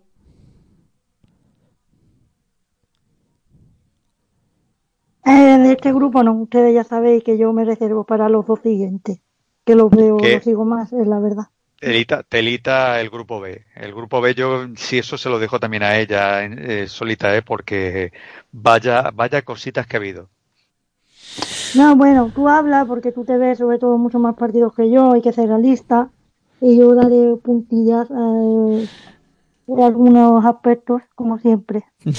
Eh, bueno, venga, hablamos de, de ese grupo B. Mm, bueno, mm, la clasificación de, de grupo A, pues más o menos sigue todo igual. Lo que pasa es que por abajo están muy unas cosas muy, muy apretadas. Eh, por arriba sigue Basi Ferrol a su rollo. Eh, invicto, 21 victorias. Eh, Ardoy segundo, 17 victorias. Estos dos yo creo que ya no van a cambiar de aquí a final de, de liga. Azpeitia Ascoitia tercero con 15 victorias, Extremadura con 14, Celta con 15, pues ahí va a estar la pelea entre Celta, Azpeitia y, y Extremadura para ver quién entra en, en esa, entre los cuatro primeros. Eh, luego Ibaizábal con 11, Vega Lagunera de con 10, con 9 Baracaldo, con 6 hay tres equipos, Arsil, Coruña y Cortegada, con 5 Adva y Rosalía. Y con 4 pues el, el Maristas, o sea Magetias contra la violencia de género. Em, grupo B, mm, en este grupo B eh, no vamos eh, se ha recuperado también partidos que luego hablaremos porque Cristina ha tenido un, un ojo puesto en, en, el duelo que ha mantenido Estepona contra Unicaja. Eh, luego lo, comentamos pero bueno en, en, lo que ha sido los resultados de, del fin de semana hay que pues comentar que Paterna le ganó a Tecnigen eh, Baloncesto Sevilla 90-67, Piquen Claret perdió contra Canoe 65-68, el eh, Leganés vencía a Pozuelo por eh, 41-74, eh, Pacisa Covendas vencía a Jairis por 93-71, eh, el conjunto de de Energía Total Costa de Medía eh, perdía contra la Salle Medía por 62-65. Eh, Granada vencía por 70-46 a No Basket Femení. Y Unicaja Estepona, ese partido en el que pues, ha tenido un ojo puesto Cristina. Estepona vencía a Unicaja por 67-71. En lo que puede ser uno de los resultados sorprendentes, ¿no, Cristina, de, de esta jornada? Sí, bueno, ha sido un partido sorprendente, pero que Estepona ha ido dominando todo el partido, ¿no? Yo tengo que decir que por motivos laborales llegué para ver la segunda parte y en el tercer cuarto cuando yo lo puse ya iba, ya iba dominando de 10 o algo así Estepona. En el cuarto cuarto llegó hasta con 13, 14 puntos de ventajas. Luego ahí Unicaja García empezó a meter varios triples y se metió en el partido, pero al final pues no le ha dado para para remontar. A mí este Pona me ha encantado como, como ha jugado. Se ha visto un equipo muy, se ha visto muy el colectivo, eh, se ha visto muy claro la idea de juego y un acierto brutal. Y Unicaja no la he visto cómoda en ningún momento a las jugadoras y eso se ha notado, ¿no? Al final sí que han entrado más los tiros, pero este Pona metió en el último cuarto tres o cuatro triples entre el final del tercer cuarto y principio del cuarto tres o cuatro triples de jugadoras liberadas solas los han metido. Eso habla de la confianza y cómo está ahora mismo el equipo, el equipo de Estepona. Y Unicaja, pues bueno, eh, empezó mal el partido y en ningún momento se le ha visto con opciones de, de ganar, no exactamente, sino dominando el partido, ¿no? Creo que Estepona ha hecho el partido que quería, el plan perfecto y una victoria pues muy, muy importante. Y Unicaja, pues bueno, eh, anda un poco en las sensaciones que se está, que se estaba teniendo en las últimas semanas, ¿no? De, del equipo que parece que ahora no termina de, de coger un o mantener un listón de juego, ¿no? Como que tiene muchos ida y venida dentro del partido. Sí, luego pues del resto de la jornada, Sergio, un poco los, eh, los equipos que ya decíamos que iban a apretar siguen apretando, ¿eh? Alcobenda, Leganés que siga lo suyo, bueno, se está poniendo interesante también.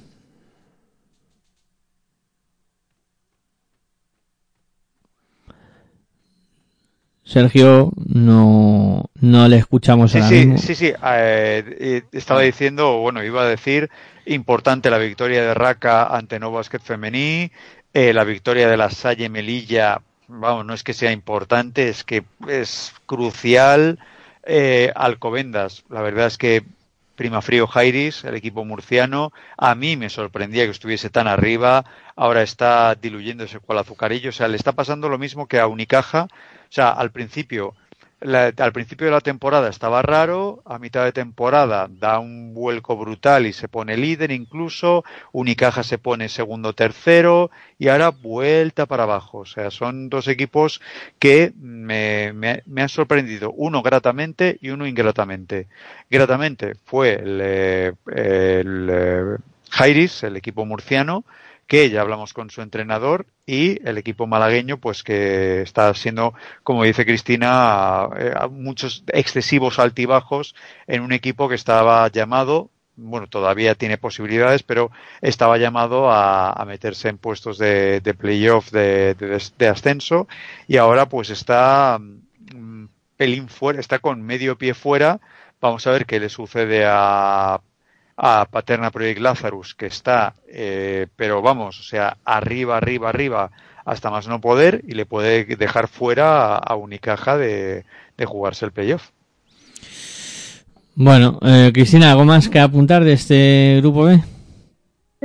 Sí, bueno, a mí me gustaría decir que la victoria de la Salle Melilla contra Almería, creo que Conchi, la Torre, creo que ha sido muy culpable de la victoria, ya no solo por lo- el partido que hace, que creo que está haciendo una gran temporada, sino porque si alguien conoce el Almería, cómo juega, cómo funciona el equipo, es ella, ¿no? Que es canterana desde allí y desde cadete eh, ya estaba en el equipo de Primera Nacional y luego jugó siendo junior dos temporadas allí en Liga Femenina 2, ¿no? Entonces entiendo que Conchi seguramente habrá sido muy importante, no solo dirigiendo el equipo y tal, pero también haciendo algo de, de scouting que, que seguro que, que habrá ayudado para llevarse el partido, porque al final tener una jugadora que conoce tanto al otro rival, pues siempre ayuda. Pues sí, sí, sí, siempre ayuda. Bueno, pues eh, repasando también lo que es la clasificación de, de este grupo B, pues tenemos eh, encabezando la tabla Leganés, eh, intratable, con, con 18 victorias, ninguna derrota. Eh, luego, pues, eh, Estepona, que se ha colocado segundo con 13 victorias, 7 derrotas. Con 12 victorias, 7 derrotas, Pacisa Coendas, Canoe, eh, luego con 12 victorias también, pero con 6 derrotas, Camprima Frio Jairis. Eh, Pique en Claré con 11-10, está ahí también metido en esas posiciones delanteras. Unicaja 11-7, ahí, claro, aquí hay mucha diferencia entre unos equipos y otros porque partidos por recuperar. Con 10 victorias, 8 derrotas, Paterna y Granada. Con 8 victorias, 13 derrotas, La Salle Merilla. Y con 8-11, eh, Costa de Almería. Y cerrando clasificación, Femení con 6-14 y eh, descolgados totalmente, Tecnigen Sevilla y Pozuelo con dos victorias cada uno. Eh, y nos vamos eh, al grupo C, mm, pues para ver también lo que ha sucedido en esta jornada número 21 de la competición, en la que, bueno, eh, empezamos a, repasar también lo que han sido los marcadores, con el Azulejo Moncayo venciendo a Almería, al Básquet Almeda por 64-56, con un Unigirona que vencía en pista de segle 21 por eh, 48-67, eh, Maresme perdía en su pista contra Juventud de Badalona por 46-67, el Club Baloncesto András perdía su pista ante Stadium Casablanca por 56-67. Snaf Feminisa Adrià vencía al San Josep por 82-44. Lima Horta Barcelona vencía a Mataró por 82-43. Y Barça CBS vencía a Unilever Vila de Cans 78-40. Eh, fijaros los tres últimos resultados, la diferencia de puntuación entre San Adrià, Lima Horta Barcelona y Barça CBS con respecto a sus rivales. Brutal, brutal. Sí, no, además, además con esa victoria Barça creo que ya es matemáticamente equipo de fase de ascenso, ¿no? Si no me equivoco.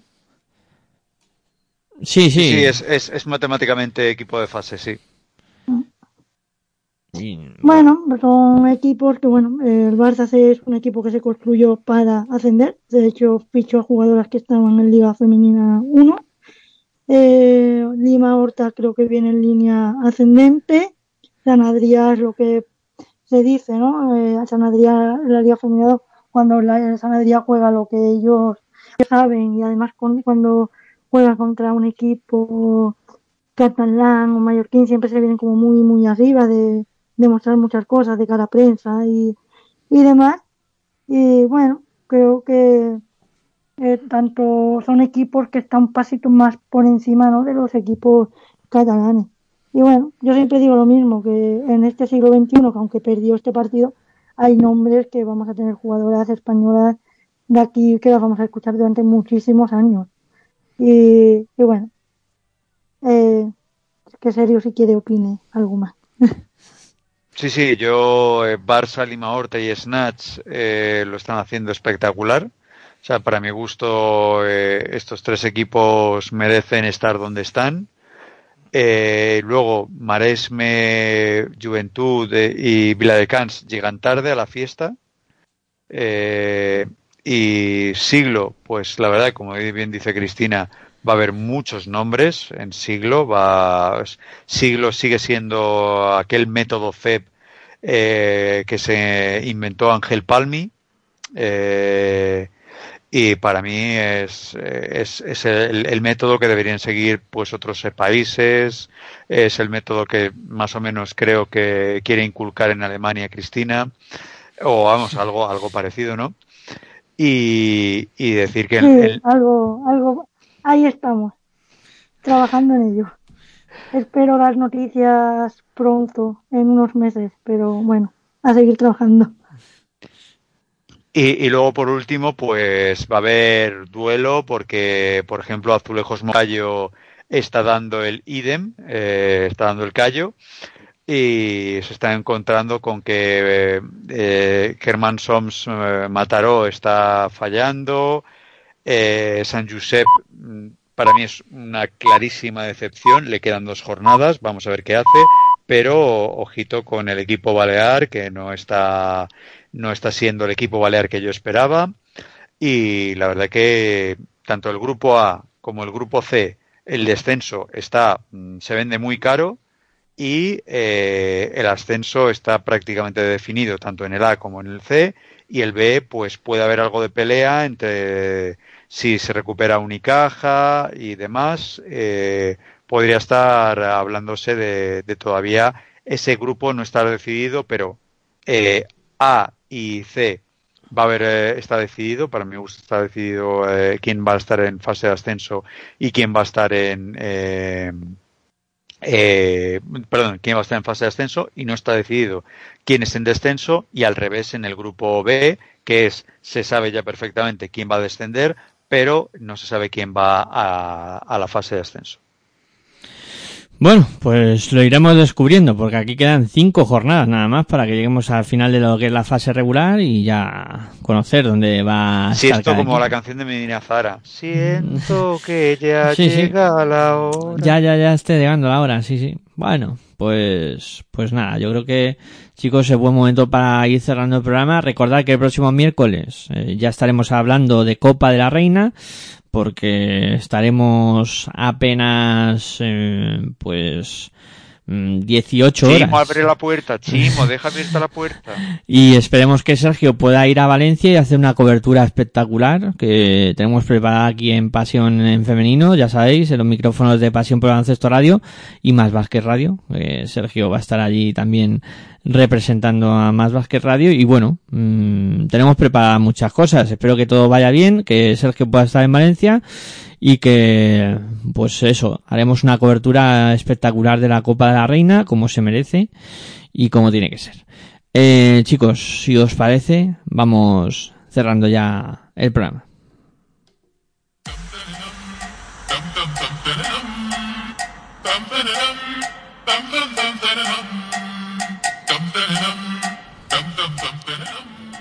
Bueno, pues un miércoles más que terminamos, ya jueves, porque han dado las señales horarias de las 12 hace poco. Cristina, ha sido un placer como siempre hablar contigo de baloncesto en femenino. Y nada, seguimos hablando de las ondas de baloncesto. Nada, para mí ha sido un placer como siempre, compañeros y audiencia. Y nada, con ganas de que llegue la próxima semana y para disfrutar del torneo, el torneo que para mí es el más emote, que siempre es la Copa del Rey o en este caso la, la Copa de la Reina. Pues muy bien. Eh, Sergio, igual, un placer eh, tenerte por aquí. Y ahora a recargar pilas ya para la próxima semana que se viene potente. Pues sí, sí, sí, con muchas ganas. eh, lo dicho, Chimo, deja la puerta abierta, por favor. Y nada, eh, con, con ganas de, de más baloncesto y, y de hacer la cobertura que estamos deseando para nuestra audiencia a- acerca de la, de la Copa de la Reina. La acreditación está pedida, el hotel está reservado, pero todavía eh, el pajarito no está comprado mm, porque Chimo no, no se sabe si ahí va a abrir la puerta o no. Bueno, esperemos acontecimientos. Eh, de todas maneras, eh, aunque no puedas estar en, en, en vivo allí, intentaremos cubrirlo de la mejor manera Sí, posible. eh, en, en- en diferido vamos a estar mínimo. Bueno, eh, nada, ponemos por aquí el punto y final. Ha sido un placer estar a este lado del micrófono. Como siempre, agradece a Aitor que estuvo pendiente de que todo funcionara lo mejor posible.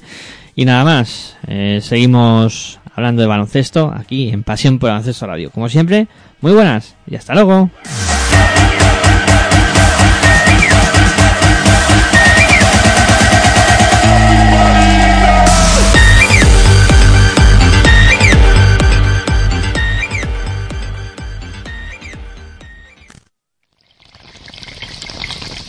Si sientes la misma pasión del mundo de la canasta como nosotros, escucha tu radio online de baloncesto.